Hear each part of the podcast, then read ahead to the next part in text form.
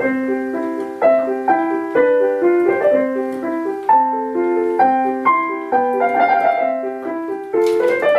Hello, and welcome to Jo's Boys. This is a podcast for little women, little men, and everyone in between. I'm your host, Peyton Thomas. I'm the author of the novel Both Sides Now. I'm also a writer for publications like Vanity Fair and the New York Times. And I'm here today with my very special guest, John Paul Brammer, aka Hola Papi. Hello. Uh, JP is a writer. Hello, Hola Papi. JP is a writer and artist from Oklahoma, now based in Brooklyn. Since he started his advice column, Hola Papi, in 2017, he's answered thousands of letters and written a memoir slash guide to life called Hola Papi How to Come Out in a Walmart Parking Lot and Other Life Lessons. David Sedaris called it a wise and charming book, and the New York Times called it a masterclass of tone and tenderness. So, some good reviews to get. Mm-hmm. You can now follow Hola Papi on Substack. JP, welcome to the show. How are you? I'm so excited to be here, most of all because I haven't actually read Little Women, and yet I have a relationship with Little Women. So I think I'm an ideal candidate for a podcast. No, completely. guest. Tell me about your relationship to Little Women. Let's get into it. Well, I have seen the film, the Greta Gerwig Yes. version. Is that the only one, or is there another one? Oh, there are like four or five, dude. Oh, wow. there are lost Little Women's from the silent film era. Oh, wow. The Little Woman verse of madness. That's amazing. Completely, yes. well, yes, I saw the one with Saoirse Ronan, which you know, Yes. love her, stand her. I love the Mhm. reaction image that she gifted us. That's just her going, "Women." Yeah. I, I feel like that it- quite a bit. You know, as a person who supports women, write that down. Completely. Yeah. I don't know if you've been getting into these audio deepfakes on YouTube, but I tried my own hand at making Ariana Grande do the women monologue, and it came out really well, actually. I'll That's like scary and impressive and wonderful.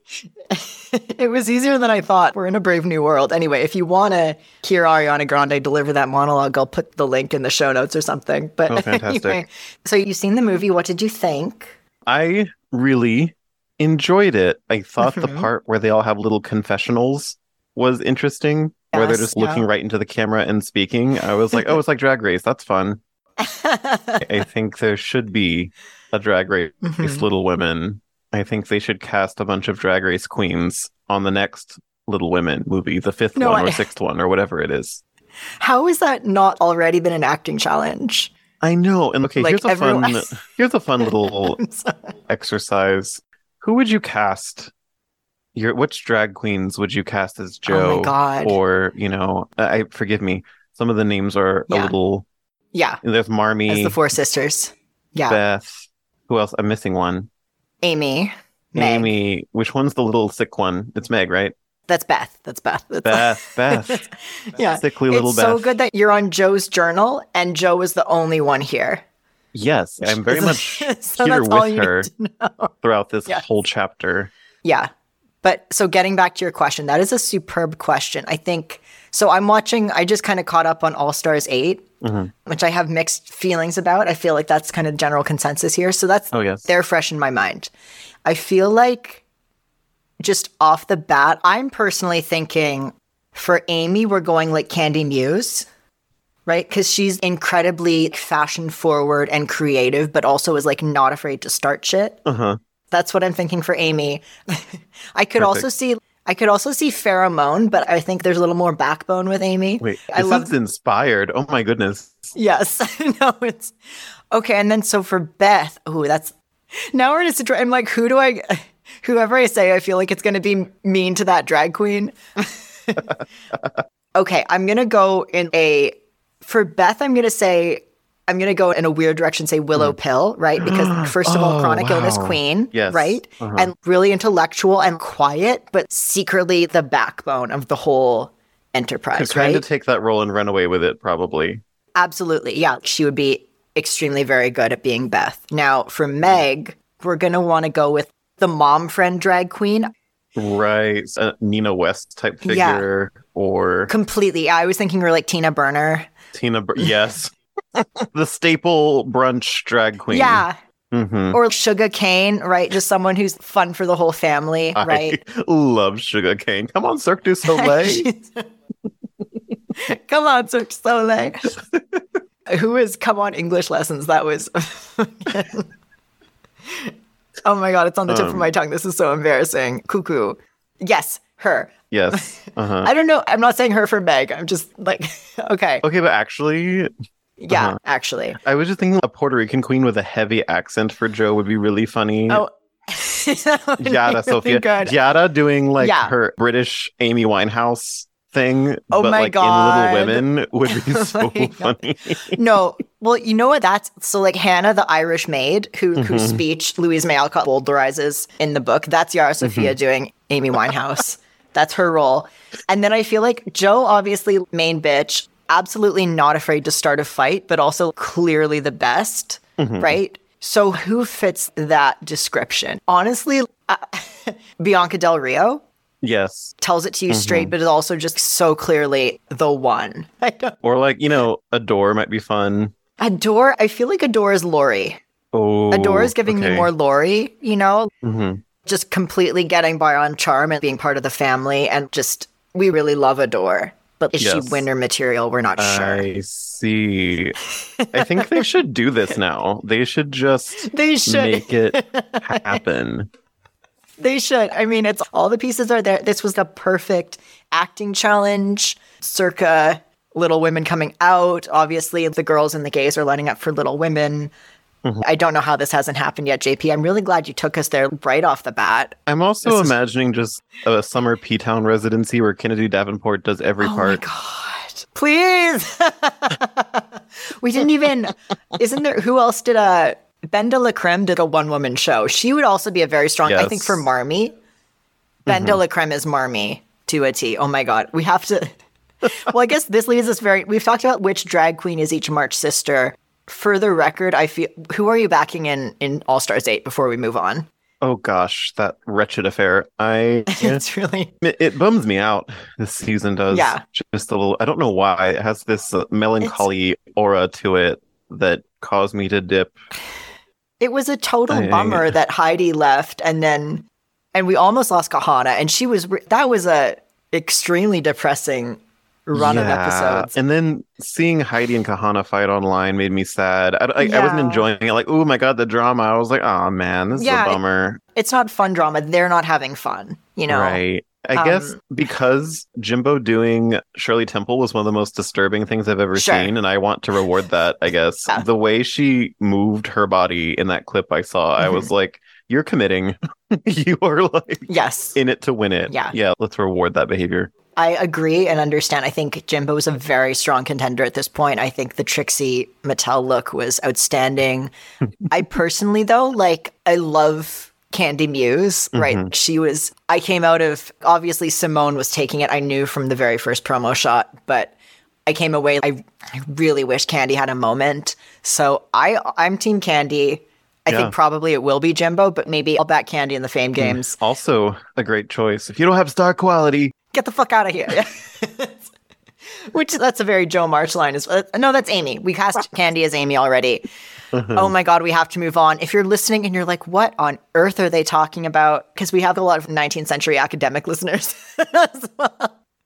This is Jo's Boys a Little Women podcast. And so, which March sister are you, JP? I'm going to say something really out of pocket and just cast myself Yes. as Jo. I mean, I'm, you know, I'm a writer Fabulous. girl. Yeah. I use my words. I think I deserve it all. I'm a little delusional, but I can back it up. I think I'm, yeah, I think I'm Jo. Yeah, no, completely. And you are, and I'm so glad you're here for this episode because you were originally, I had you for a later mm-hmm. chapter, which was more Meg centric. And as I was booking guests, I'll say it now Willa Fitzgerald, who portrayed Meg in the 2017 Masterpiece Theater Little Women alongside Maya Hawke, Angela Lansbury, Emily Watson. She's coming on the show. Oh, iconic. And so she was going to come and do this chapter. Mm-hmm. And I looked at it and I was like, Meg is barely in here. So maybe Willa should do the Meg chapter. And then I said to you, I was like, do you want to do the chapter that's about being an underemployed writer in New York who's really horny for a daddy? And I mean, I am often alone in a Like- room with a German man, so this is great for me. I don't mean to like suggest anything about your sexual preferences and whether or not you're into No, it hits. Professor Bhaer. Um, It, but it hits. it yes. sure does. Yeah. Okay. So, with that in mind, JP, I mean, we've already kind of gotten into it, but what happens in chapter 33, Jo's journal? Yeah, so Jo does what I would do immediately, which is to sort of figure out the chemistry of her surroundings in terms of what's good and what's bad Yes. about it. So, you know, I like the arithmetic she does where like, you know, yeah, there's the long stairs that you have to take to get Mhm. up, but the view makes up for it. And that's just how I think as well. You know, the I like the church tower being the thing that atones for the sins of the stairs. I thought that was a fun little piece of Christianity. But the real star of the show, Yes. of course, is this Mr. Bhaer figure who. I picture as mm-hmm. like Guillermo del Toro, but German. I don't know about you. yes. I'm imagining this bespectacled, plump, pleasant person. Oh, no, I can completely see it. Yeah. yeah, especially Guillermo del Toro. when describing the big moppy hair or whatever. And so she takes a fascination with Mr. Bhaer and she learns that he is a professor. He gives German lessons Mhm. and he does everything on his own. He's poor as a church mouse, as it said. Mhm. And Jo kind of feels bad about this and takes to doing little tasks for him. Like, I love the word darn, darning, by the way Yes. Yeah. darning his socks. I think that's lovely. like the language in books from this era, I love so much. You get to see words Yes, like yeah. governess, for example. I just We don't have those anymore, really. things used to be so cool. We used to wear fun hats. Mhm. You know, we did. There's. we kind of don't. I was in Gettysburg for a conference this past weekend, which is not relevant to anything except this is one of those towns where they do Civil War reenactments all the time. And so I saw the hoop skirts, I saw the Civil War uniforms. There was a store in town that just sold weird Civil War era hats. So I'm very there. I'm right there with you in bringing back the weird hats. Bring back the weird hats. yes, something's missing. I also enjoy the part in this chapter where Jo overhears two young men criticizing her lack of style. And Yeah, she gets mad, but then she's like, actually, I don't care. Yep. which I also relate to that very heavily. Mhm. That's how I, you know, process things where if someone Yup. criticizes me, I'll be like, "Oh no," and then I'll be like, "You know what? I don't care." Yeah, that is That's a fascinating problem. moment. It's a fascinating moment for Jo. It's a fascinating moment. We'll talk about why Alcott put that in there. Yes, but yes, yeah, yes. so Jo is just in New York. She's getting used to her surroundings. But keep going, keep going. Sorry, don't mean to cut you off. She gets to know Miss Norton, who is Mm-hmm. wealthy, she's an educated woman, and she's interested in Jo. And I have to imagine this is just bliss, right? When I, when you're that age, Yes. and you're really Yeah. unsure of yourself and boys are being mean about your sense Mhm. of fashion and your looks or whatever and then there's this grand dame who for some reason takes an interest in you and it just validates absolutely everything about you you're like no i am like a whimsical alluring enigma of a person and this woman who's everything i aspired to be recognizes that in me it just must be bliss you know yes. I love that. We were going to get into Miss Norton, the sweet faced maiden lady, Mm-hmm. and the implications of the international implications. the international implications that has You know, Oh there God. there are little scamps running around this chapter. Yeah. We've got there Tina, are many. Kitty, Yep. Minnie, and I thought the cutest part to me is Mr. Bhaer pretending to be an Mhm. elephant while one of yes. them oh my god. rides on his back. I thought, oh my gosh. Mr. Bhaer, you're just too much, Mr. Bhaer. This is what around the time I imagined him not as Guillermo del Toro, but as the sleepy tea time bear in his like yes. his nightcap and his like sitting on his couch. Completely. okay, sidebar. Do you know that the Sleepy Time Bear is not affiliated with a cult? oh wait, okay, can we please say more about this? yeah. I'm sorry, we're going to have to put a pin in the. So it's sponsored by a company called Celestial Seasonings, right? So it began in the 1960s with a bunch of friends who would gather herbs and flowers in the mountains around Boulder and sell them to local health food stores. So like very granola country origins. Mm-hmm. But these friends were obsessed with this book called the Urantia book, mm-hmm. which is a spiritual, philosophical, and religious book. And the founder, Mo Siegel of Celestial Seasonings, is now the president of the Urantia Foundation, which prints foundation quotes from the Urantia book on the tea packaging. Okay. And basically, the intent is to unite. Um, this is Wikipedia, where they're saying that I'm sorry to my editor who's like watching me fill this out in real time, but it discusses the origin, the meaning of life, mankind's place in the universe, the history of the planet, the relationship between God and people, the life of Jesus, peculiar supernatural phenomena, psychoanalysis, hypnotism. I don't know if I'm doing like a super good job explaining this. I mean, if you've had that tea, But- that's what it feels like. Yes. So it's uh, what the book describes that at the center of the com- cosmos is the stationary Isle of Paradise, the dwelling place of God, with paradise being surrounded by Havona, an eternal universe containing a billion perfect worlds around which seven incomplete and evolutionary super universes circle. So that's, yeah, that's the T. Can you Literally. imagine that like the bear suddenly opens his eyes and just says all that? I actually can. I really Like- can. You know what? He's asleep, but he's so much, he's more woke than any of us in so many yeah, ways. I was Like, actually going to draw him with his eyes open as for like for fun, but then I found out they already did a campaign because I was going to make the joke like the sleepy t- the sleepy Mhm. tea time bear has gone woke, folks, and have his like eyes open. but apparently, like they already did an internal campaign where they open his eyes and they were like, "He's awake." Yeah, sorry, my bad. I suppose so uh, you, I should mention Mrs. Kirk, who I neglected to Yes. talk about. You know, she's here. She laughs Mhm. a lot. She smiles a lot. She's affable. You know, love her. yeah, Yeah. she's fun. No, she's a wonderful mom figure, mom away from home well, figure. I'm so used to reading Alice Munro, where oftentimes the woman in this situation has a sort of like cool contempt for the younger woman working in the house. So I kept Right, expecting that right. to happen. In fact, I was like, the short story I was reading right before I dug into this one is called Some Women. And it's kind of about like working Mhm. women versus women who knew their place back in the day.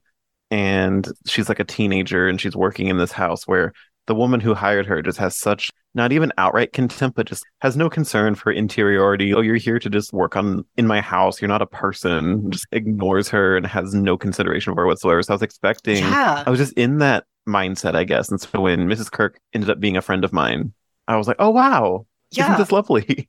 Yeah, like I completely it's a it's like a very soft landing for Jo in New York. Yeah. I wish Oh. I had such a soft landing in New York. I, when I first Yeah, got to New York, I found a friend of a friend who let me share Mm-hmm. her air mattress with her, and she was like this goth girl, and we said two words to each other. We went to bed and woke up next to each other on this air mattress, and it was just like, "Hey, oh, you know Rufus? Okay, cool." And that was it. For two nights, we were like that. oh my god. That's That's me going to New York. yeah, yeah. That's modern day Jo in New York. Maybe I don't know that she would have such a chill time, but no. I mean, she's she does have an attic kind of bedroom. It's up all these flights of stairs, so it's not perfect, Mm-hmm. right? It's not idyllic. It's clear eyed about striking out on your own. I, in fact, I'm just going to read you a journal entry from Alcott to get us mm. started. She wrote in 1856 I was born with a boy's spirit under my bib and tucker. I can't wait when I can work. So I took my little talent in my hand and forced the world again, braver than before and wiser for my failures. And then later, Alcott came back to this entry and wrote in the margins, Jo in New York. yes. Wow. So that's what Jo is doing with a boy's spirit under her bib and tucker, taking her little talent, forcing the world, brave and wise. That's where we are. That's how it feels moving to New York. That's, yeah, I've only visited, but I feel a little bit of that when I'm there. Yeah. So I think I want to get us started off. I, we're going to talk, we're going to go deep on Professor Bhaer. Yes. Now, you haven't read Little Women. Correct. You've just read this chapter. In a couple chapters, basically, Jo will give him some of her writing and be like, What do you think of this? And he'll be like, I think this is a moral garbage and you should be ashamed of yourself. so, so you're going to have to hold that in your mind. But oh. like right now, everything is fine. Mr. Bhaer. Mr. Bhaer, he's, It- you know, Well, it's his upbringing in the cult. it's, no, it's not. Jo is not in line with the Urantia Foundation. She's not seeing the Isle of Paradise. Well, you know, you do get a flash of his capacity for some sort of malice when he throws the book down, you know? Like you do get this Yeah. feeling. I don't love that. I don't love that scene where we'll get Yeah, to yeah, it, yeah. but I want to just focus on his name, mm. which is B H A E R. So it's a little bit of a strange spelling, mm. right? It's actually it's an extremely rare spelling. And I went on ancestry.com because I do have a subscription because my dad is a real freak about that kind of thing. Love you, dad. But on ancestry.com, there are 13 US immigration records for B H A E R. Okay. Okay. And that's compared to 18,000 immigration re- records for B A E R. Okay. So the common spelling does not include the H. With 13 immigration records, we're basically in the realm of straight up Ellis Island misspellings, right? So I would like to advance the hypothesis that B H A E R is a straight up misspelling on Alcott's part. Oh, That's I just want to get that out of the way real quick. A scandalo, yes. I think a really fun thing to know about Alcott is that she was not very deeply not a great speller. And in her original manuscript, she especially struggles with anytime two or more vowels are in a row. oh, she's just like So- me for real. I know. So I think this is a misspelling that has just been preserved for hundreds of years. And I think that's incredibly charming. That's beautiful in a way. Um, yeah, it's lovely. So that's Professor Bhaer. Jo comes. She's going to be a governess for these children, not for Professor Bhaer's children. He's kind of looking after them. Mm-hmm. But eventually, it's that boarding house life. Everyone's kind of looking after everyone Right. after a little while. Jo says, I am not a fine young lady traveling on the continent. So already Jo is kind of between this and Alcott saying Jo and NY is connected to I was born with a boy's spirit. Already Jo is striking out in kind of a cool gender fucky Yes. way and making her way in the world. She's also making this trip because she thinks that Laurie has a crush on her and might be about to propose. So she's she's literally dipping and being like, "Bye, I'm gonna go to New York for a while. Don't follow me." Why we all go to New York? There's always some suitor back I- home that thinks they're gonna Yeah. wed you, and you know Man. the dowry's involved, and it's like, no, I'm actually gonna go be a writer in New York City. I mean, that Yes, exact same thing happened to me. that's like the act one of every Hallmark movie, the pre every Hallmark movie, and then you go back to your hometown and there's the old boyfriend mm-hmm. who wants to marry you, but. Not for Jo, that's not happening. She initially, this is an interesting note. It seems like she's nervous about getting to know the people who live in the boarding house at first. She says, I'm to have my meals with the children, if I prefer it to the great table, and for the present I do, for I am bashful, though no one will believe it. And that's, I- can you relate to the like, actually, I would prefer to just chill with the kids and the pets at the big gathering? Have you ever had that? Pets, yes, she lost me a bit with the kids. Okay. Okay. I, I, I, I'm scared of children because they just say stuff. You know, I do. they'll just yeah. say It's, all sorts of stuff, and sometimes it's whatever. Sometimes it's the most hurtful, astute thing you've ever heard. Just- no, I It really gets to the heart are- of your whole deal. Yeah. See, for me, my experience at family gatherings, especially, is we're far more likely to kind of get into like politics or the unpleasant stuff or the gay cousin of it all. Uh, I guess. Whereas with when I'm with my nieces and nephews, we can just play Paw Patrol, and that's a lot less stressful for me. Yeah, Which you're so- right yeah. about that. So what I'm saying is, I relate to Jo. I feel this being too shy to be around adults. Oh, and you know, it's nice to see this person who is so bold in striking Yes. out in this way, Yeah. and then also having capacity for shyness and you know Yeah. embarrassment Yeah. and the feeling of oh, I want to hide myself away. Y- You know, that's such a human thing. We have our moments of extreme courage, and then there's these weird little valleys where we're like, I wish I didn't exist Uh-huh. publicly right now. No, I, which to a sense is sort of justified by later on, after she does go down to have dinner with people, she overhears two men talking about her. And Mm. they're like, what the deuce is she at our table for? Which already that's very snotty. and one of them says, handsome head, but no style. Not a bit of it. Oh, these guys are just. What is the word that I'm this prototype of a twink, of a mean twink, just sitting at this table and being like, "Girl, what is she wearing though?" No styles. We could read this as maybe they're dismissing Jo as a sexual prospect or Mm, whatnot, but it's they're like, yeah, she's hot, but it's specifically about her clothing. The clothing Right. is the issue. and I love that. Yeah, the it seems like maybe the manner is what the deuce is she at our table for. It's very funny, and it's Well, it's kind of the only place where we see Jo getting evaluated in this way by men. Mm, Earlier on, Laurie brings friends home from college, and they're all obsessed with Jo and they want to be her best friend, but none of them ever make a move on her or even think about it, which reads to me as like this very fantasy thing of I'm just one of the guys. uh huh. Nobody even Um, thinks about me in that way. I wish it. And this is going to sound bad, but Yeah. I wish that we were more often this way. Like, it's actually not about what you look like. It's not about your innate Yeah. body. It's like, girl, what are you wearing? so you're saying Jo deserves to be dragged for her style, for just putting whatever rags on her back. I like that in a way. And these men Yeah, and you were highlighting this earlier. She writes, I felt angry at first and then I didn't care, for a governess is as good as a clerk. So that's an example of just womanhood kind of maybe limiting her possibilities as far as what profession she can go into. But then she says, and I've got sense if I haven't style, which is more than some people have, judging from the remarks of the elegant beings who clattered away smoking like bad chimneys. I hate ordinary people. So that's a very good clapback. How do you rate that as a clapback? Get 'em. Yeah, get them, collect them. I mean, calling someone ordinary it's devastating. It's- again, to bring us back to Drag Race, this thing about handsome face but no style and Jo's paragraph length dragging you to hell.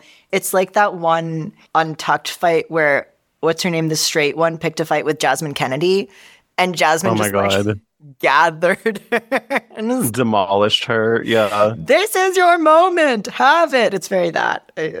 Get her, Jo. This is get. I- Yeah. I mean, we still do that, don't we? Like we call Yep. people basic. No, completely. It's very modern. She's Yeah. like, you have no sense. You're clattering away. You're smoking like a bad chimney. You smell. You're ordinary.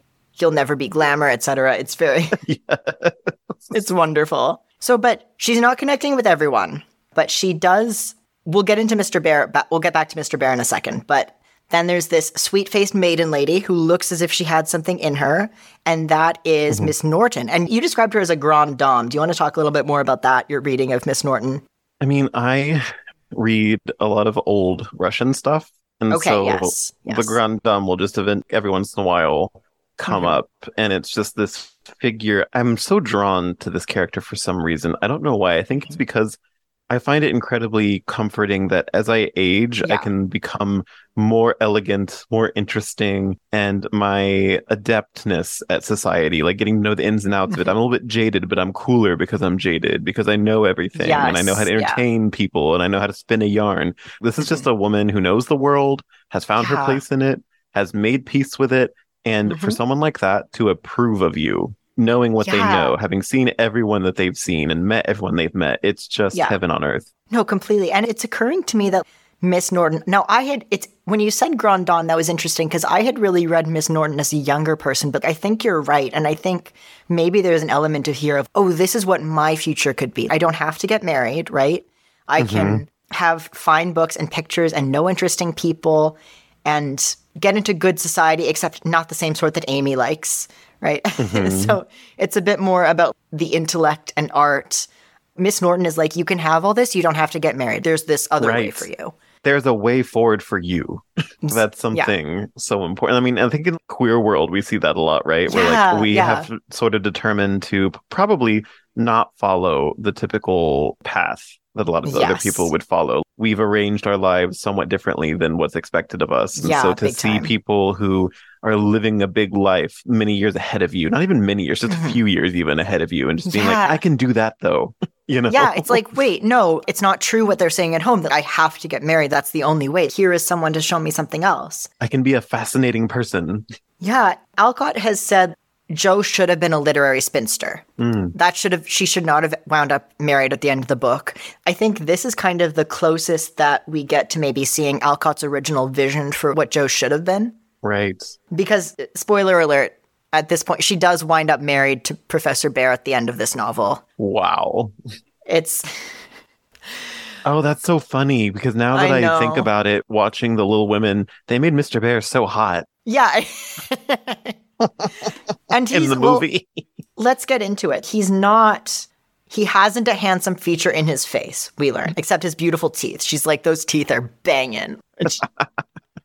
Which, actually, let's talk about the teeth. Uh-huh. In Anna Karenina, which was one of Alcott's favorite books, she was like, everything seems boring after reading Anna Karenina. There's this recurring motif of. Have you read Anna Karenina at all? Do you know the Yes, basic actually, outlines? when I was discussing Yes. the Grand Dame character, that's kind of what I was Oh. thinking of. Yeah, completely. So I'm thinking there's this motif in Anna Karenina of Vronsky having fine, beautiful teeth. And he's constantly smiling and showing Anna his teeth.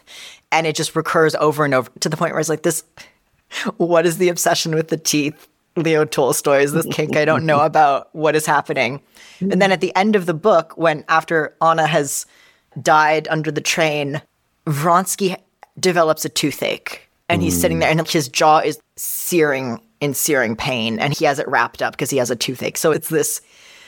I think this might be something that Alcott maybe nipped from Tolstoy's. His teeth are beautiful. It's the Vronsky teeth. And they're like, Interesting. that's just my extremely nebulous link here. My main thing that I honed in on in Anna Mhm. Karenina was the hats. He just loves talking about hats. Yes. In fact, when someone's not wearing a hat, the text will say, "Who was I- not wearing a hat?" in like in between like commas. it's back to what you said. We wore weird hats. This was It used to be so interesting. critical. Yeah. Jo wears a fun hat at this point. She wears a men's hat and is like, I don't care if people don't like it. So back again to the lack of the not caring about I just her lack of style. you know? had to Google all- the actor in Greta Gerwig's Little Women who played Dr. Bhaer, and I'm like, man, He's about 19 years old and incredibly hot. What a smoke show! Ugh. it's they don't always in the 33 version he's an older man and in the it's that thing they do in spider-man with aunt may. He just keeps getting younger and hotter for no reason. Basically he's one of the weirdest parts of this book. Everyone sort of struggles with what to do with him how to have Jo relate to them how to nobody straight up adapts the fight that they have about her work being bad and immoral because it just the book couldn't recover. Because what ends up happening is he says all this to Jo, and Jo's like, You're so right, and stops writing. And that sucks. It's occurring to me what Greta does is introduce the movie with Professor Bhaer and just get him out of the way right. and really have Jo hit back at him in a way that she does not in the book. But at this point, it's idyllic. She is sort of enchanted by this thing of he's very poor, he's giving lessons to support himself and two little orphan nephews. She says not a very romantic story, but it interests me. It's very romantic. Oh, this poor old man who's all alone here in a country where he doesn't speak the language and he's right. got these orphans. She says, I mean to peep at him and then I'll tell you how he looks. He's most 40, so it's no harm, Marmee. So she says, she's like, don't even worry about this guy being a suitor or anything. Jo is 19 here. She's 19 about. So Yeah, I saw that part and I was like, oh man, they get together, don't they? they sure do. yeah, and she says that he has a fatherly look about him. So there's maybe something Freudian going on here. It's maybe. we spend far more time with Professor Bhaer than we ever do with the actual dad march in this book, which is mm-hmm. interesting. Okay. a lot of people read Professor Bhaer as kind of a pseudo Bronson Alcott, who is Lou Alcott's dad in real life, who is also just a kind of poor, down on his luck scholar with a very capacious Wow. mind, but just couldn't hold down a job for very long, was very principled, but often to a degree that he had a thriving school in Boston and then he integrated it, and then all the white families pulled their kids out. And he was like, that's fine. I'm just going to go on teaching abolitionist children and black children. And the school foundered because the rich white families stopped sending their kids there. So it's that kind of thing. It's very princ- principled, poor scholar type. And he has a fatherly look. Sigmund Freud, you will always be famous. Sigmund Freud. oh my God. But so she's writing home about her adventures with Professor Bhaer. And it's interesting. This chapter's title is Jo's Journal, but actually she's writing letters. Right. She's writing letters home to her family. She's like, say hi to everyone, including Laurie. But we're a couple letters in and to really getting to know Professor Bhaer. She's at this point darning his socks, as you pointed out. We love to darn. Me and the girls loves- darning. It's interesting. She says it's a little pathetic to think about the poor man having to mend his own clothes. The German gentleman embroider, I know, but darning hose is another thing and not so pretty. So she's saying, oh, darning is beneath men. I feel Mm, right. bad for this man who has to darn his own socks, right? But she's going to do it. So that's interesting. I know. I was like, this isn't like you, Jo. the gender of that. I was actually I was darning a little earlier myself. I was watching Wednesday. I was darning some clothes. I'm not. We do darn. We do darn. I took this is complete sidebar. We are going all over the place this episode, but I took a visible mending course here at the library, and it's so much fun. It's so addictive. I'm patching and darning all over the place now. Wait, anyway, I kind of want to darn now. it's worth getting into. You know, like when you have a T-shirt with had like a little hole in it, and you're like, Yes. I can't wear. Right? Like, you for darn a- that shit up. For a man Like- like me to be darning on my own, though, I just don't know. Is it still pathetic? I don't think this is the 19th century, right? I think we've Mm-hmm. evolved. I think men can darn, right? I think women be darning, men be darning. We're all darning. But so she's at this point, she's like, oh my God, this guy, he has beautiful teeth and he's so good and kind and he's looking after these orphans. I'm darning his socks. By the way, is Laurie studying so hard that he can't find time to write to me? Uh oh. Laurie. and it's poor Laurie. I will just say, Jo is not interested in Laurie as a romantic prospect, but she re- she loves him. She thinks I he's really a wonderful friend. Feel that though, and also though, don't you have some expectations of your reply guy? I, it's that thing in that one scene in Euphoria. Oh my god, we're going all over the place in this episode, but when they're in the hot tub and someone asks Maddy and Nate Jacobs, "Are you going to get back together?" And before Maddy can answer, Nate says no, and then Maddy's like, "Well, I was going to say no, but why did you say no?" Right. it's very that. It's very that. She's like, "Yeah, I so I specifically went to New York to get away from Laurie, but why isn't he writing to me? What's going on? I know he's romantically interested in me, and I've been raving about this other guy's beautiful teeth, but what why isn't Laurie writing? Is he just super busy? What's the matter? Are you raving about other men's teeth? Yes or no? we don't know what do we know about Laurie's teeth? Maybe that's it. Maybe the teeth were a deal mm, breaker. He Needs better Oh, teeth. he needs better teeth. The dentistry in Italy where he grew up is not yeah, Oh, I forgot. I'm getting annoyed with Laurie now that I think about it. Like, he grew up in Italy. He grew up in Italy. He's Italian. He's a person of color for the age. He's That this is in- yes. Yeah, like we've talked about this. It's no joke. In fact, some of the subtext of why he's so desperate to marry into the March family is if he does, it will grant him greater access to whiteness and up his social prospects, which is something that's like kind of oh. left out of when you know when Amy is in the Greta Gerwig movie is you know for me yeah for you marriage might be whatever but for me it's an economic prospect and you have to understand that Laurie's dad got disowned for marrying an Italian woman so it's like yeah he knows he's This is so Latina. I know There's my review. That's your review. Laurie is so Latina. Yeah. So I never know what to think of what Jo really thinks of Laurie, what Jo, what Laurie is to Jo. I think what Alcott wanted from life was a place where she could really just be genuinely deeply friends with men in a way mm. that she wasn't allowed to because it just simply it's even today you're really being extremely close for straight people at least with a woman with a man who is not your husband. That's it's mm. looked down upon. It's strange. What are they It's up really- to? Yeah, it's difficult to do. So she's trying to preserve something with Laurie that eventually she finds her way in the end. She does do this kind of communist idol school campus thing where she and Laurie are both professors and they hang out together all the time with all their families. But yeah, but right now, Alcott hasn't found her way yet for those characters. She only knows the one thing that is absolutely not going to happen is Jo marrying Laurie. That's not going to do. So we're getting to know Professor Bhaer, and she's devi- Alcott has said that she devised Professor Bhaer as a funny match for Jo, kind of, and she was like, I can't wait to get all the angry letters. She kind of knows that she's pissing people off here.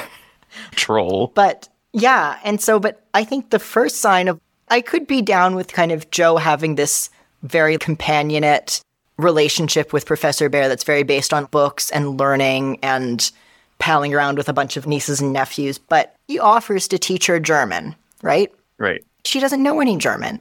And so they get into it, and she's having a rough time. And he says he just threw the grammar onto the floor and marched out of the room. I felt myself disgraced and deserted forever, but didn't blame him a particle. And at this point, my sirens are blaring. Yes. Right. Girl, fight back. Girl, Girl, fight back. I don't love that she's not blaming him for freaking out and throwing the book on the floor and marching out. Say, I write into Hola Papi, and I'm like, hey, so this hot daddy who lives next door to me speaks German. I've always been curious about learning German, so I went over for some lessons, and he got super impatient with me and threw the grammar on the floor and marched out. Is it my fault? and what are you saying like, as the advice girl. columnist? Girl. Listen to yourself. Listen to Like- yourself speak.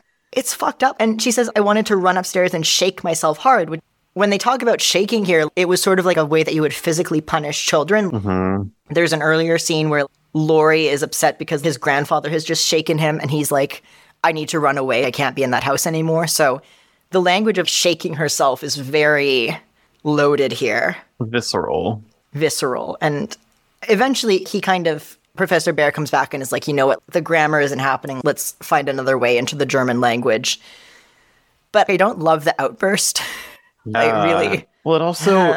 I think one of the reasons it's so jarring is because we're getting Jo's perspective of this sweet man Yes. who the yeah. kids all love, and oh my gosh, isn't he just a dear? And then suddenly it's just like, whoa, Yeah. What the what it's happened? it's especially not good knowing that what will happen the next time we hear from Jo is she trusts Professor Bhaer enough to give him some of her writing and he's like this is immoral this is bad trash you should stop writing and be a street sweeper before you write anything more about this i don't care that you're doing it to like raise money for your sick sister and Jo's like you're right. It's- yeah, I Oof, have a really oof. hard time with Bhaer. I understand why all the adaptations kind of modify Bhaer in some way, whether it's making him young and hot or certainly rewriting this whole scene. So that's simply not what happens. Mhm. But yeah, I mean, I'm seeing the red flags. I'm seeing red flags. Yeah, she needs to find that mean twink from earlier who can be like, She girl, does. don't do it, girl. she Oh, needs that, that bestie. I know. Then he gives her a gift of Shakespeare, which of course is appealing to her from an intellectual standpoint. They're poor, so she's probably she doesn't have many books of her own. She gets Professor Bhaer some small trinkets and gifts. So she's forming this relationship at least with Miss Norton and Professor Bhaer. We end the chapter on good terms, but we learn also that everyone else in the boarding house thinks she is very stiff and cool. And so she mm-hmm. is to whippersnappers like the main twink we talked about earlier. What do we think of that? How is she getting along with just a couple people and everyone else is like, oh, she is standoffish, she's stiff, she's cool. Oh, if people called me stiff and cool, I'd be like, this is so fierce. If I had that reputation in my boarding house. Yeah. And also, who How- amongst us hasn't bought trinkets for an evil man? I mean, uh, I, I certainly have. I, oh my god, I. We don't even need to get into the trinkets that I bought for evil men. Listen, But yeah, I don't look. Listen, it's. I don't leave this chapter with a positive impression of Bhaer. It's really going to go downhill from here. I do love kind of Jo striking out on her own, being independent, writing up in her garret. I think I love the picture that Miss Norton gives her of like, look, another life is possible for you, mm-hmm. right? As kind of a as like a gender nonconforming woman, you don't have to be straight, you don't have to marry. That's the real upside of this chapter and kind of I the agree. window into culture that Miss Norton is. And actually, Miss Norton never makes it into adaptations. oh wow, Yeah, what often happens is Professor Bhaer winds up being the one who takes Jo to the opera and is like, let's introduce you to people, let's teach you about culture. right? Which is very different from, oh, cool older lady who's single and unmarried and has a kind of an intellectual and artistic life, and she's showing me the ropes. It really shifts the meaning around. Yeah, and now we're stuck with Mr. Bhaer. Now we're stuck with Mr. I just want who will be brave enough to be like, you know what? We actually don't have to preserve this part of the story at all. Mm. Why isn't Miss Norton the one? And why don't they have a thing? It's 2019. It's not 2019 at all. It's 2023. I, But you know, some coward should have done it in 2019. you're calling Greta Gerwig a coward. Actually, no. Let me hold that in until I see Barbie. I'm very excited to see Barbie. Oh, it might be out by the time this episode airs. out? If it is, tell us how you think. Tell us, leave us a review. Yes. Tell us what you think of the Barbie movie. I think we're just about at the end here. Any final impressions from this chapter, JP? Uh, you know, Mr. Bhaer aside, I felt quite cozy in this chapter. I liked my little nook that I was Mhm. given. you know, the original impression of Mr. Bhaer was nice. And then, Yep. you know, I'm like, these are my friends. I live here, Yep. trying my best. You know, not everyone's going to like me. I'm not everyone's cup of tea. Not everyone likes my Mhm. outfits, but I'm here. I'm in New York. Yeah, you know what? I'm not here to make friends. This is not little best friends race. But she does make some friends, I right? came she here to be. I friends. came here to be the little woman. You know, oh my god, the littlest woman of them the all. littlest woman of them all. It's America's littlest woman. oh my god.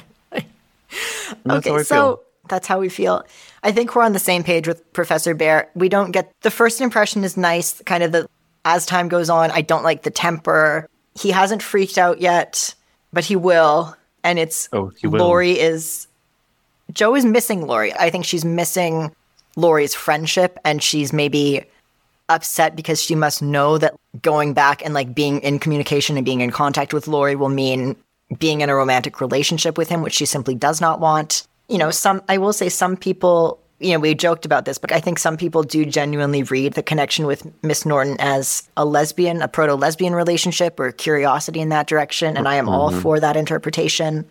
I think the the cool and fun and sexy thing to do in future adaptations for any Hollywood filmmakers listening is just get rid of Mr. Bhaer. And she goes to the boarding house and meets Miss Norton, who's a cool older lady who's like, let's go to the opera, let's get into it. And that's where the connection is. Sounds lovely. Doesn't it? Well, on that lovely note, JP, thank you so much for being here today. Where can people find you online? How can they subscribe to Hola Papi, the newsletter? And where can they buy Hola Papi, the book? Yes, I am at JP Brammer on everything Instagram and Twitter. My Substack is holapapi.substack.com. And you can buy Hola Papi the book wherever books are sold. I don't know why people say that. I don't think that's true. I- I'm gonna march into my local corner, the bodega that sells the fucking thick paperback Oh fiction. gosh. I'm like, where is Hola Papi? This reminds me of when my book first came out and I went to a Polish bookstore because I didn't know it was a Polish bookstore. And I'm looking around and I'm like, there's a John Paul everywhere here, and it's not John Paul Brammer. It is John Paul the Pope. Oh my God. Not to be confused. Now I'm thinking about some Catholic priest being like, "Oh, I'd love to order this new thing from my pope and hear what he has to say." And it's it arrives and it's Hola Papi, how to come out in a Walmart parking lot and other life lessons. Oh, that sounds great. Did you know, by the way, that you can order direct from the Papal Tailor online? I will now. You can get shoes, ribbons, accoutrement, Wait. clothes. Oh my gosh. Okay, my Halloween costume just got decided. Yes. Fabulous. And as always, I'm your host, Peyton Thomas. You can find me online at peytonthomas.ca. You can buy my book, Both Sides Now, wherever you buy Hola Papi, because you should go and get both. You can also now find us on Instagram. We are at Jo's Boys Pod. We just revealed our summer 2023 guest schedule. We have a ton of treats for you. JP has been a wonderful guest. And in two weeks, you will see and you'll hear it from Andrew Leland on the next chapter, which is the one where Professor Bhaer has his freak out. We have Andrew is a blind author and scholar. We have a lot to say about the way that blindness is portrayed and spoken about in that chapter. You won't want to miss it. After that, August 11th, we have Jake Maia Arlow, Stonewall Book Award winning writer, who is chatting with me about the chapter 35 heartache, the showdown between Jo and Laurie when he proposes and she says, I'd rather not. You will not want to miss that. And then closing out the summer on August 25th, we have Professor Alice Rutkowski, the chair of English at SUNY Geneseo. And we are going deep on a Alcott short story called Enigmas, which gets into homosexuality, transmasculinity, cross-dressing, intrigue more explicitly than any of Alcott's other work. So that's going to be really fun. Like, follow, subscribe, all that. And thank you so much for listening, and we'll see you in a couple weeks.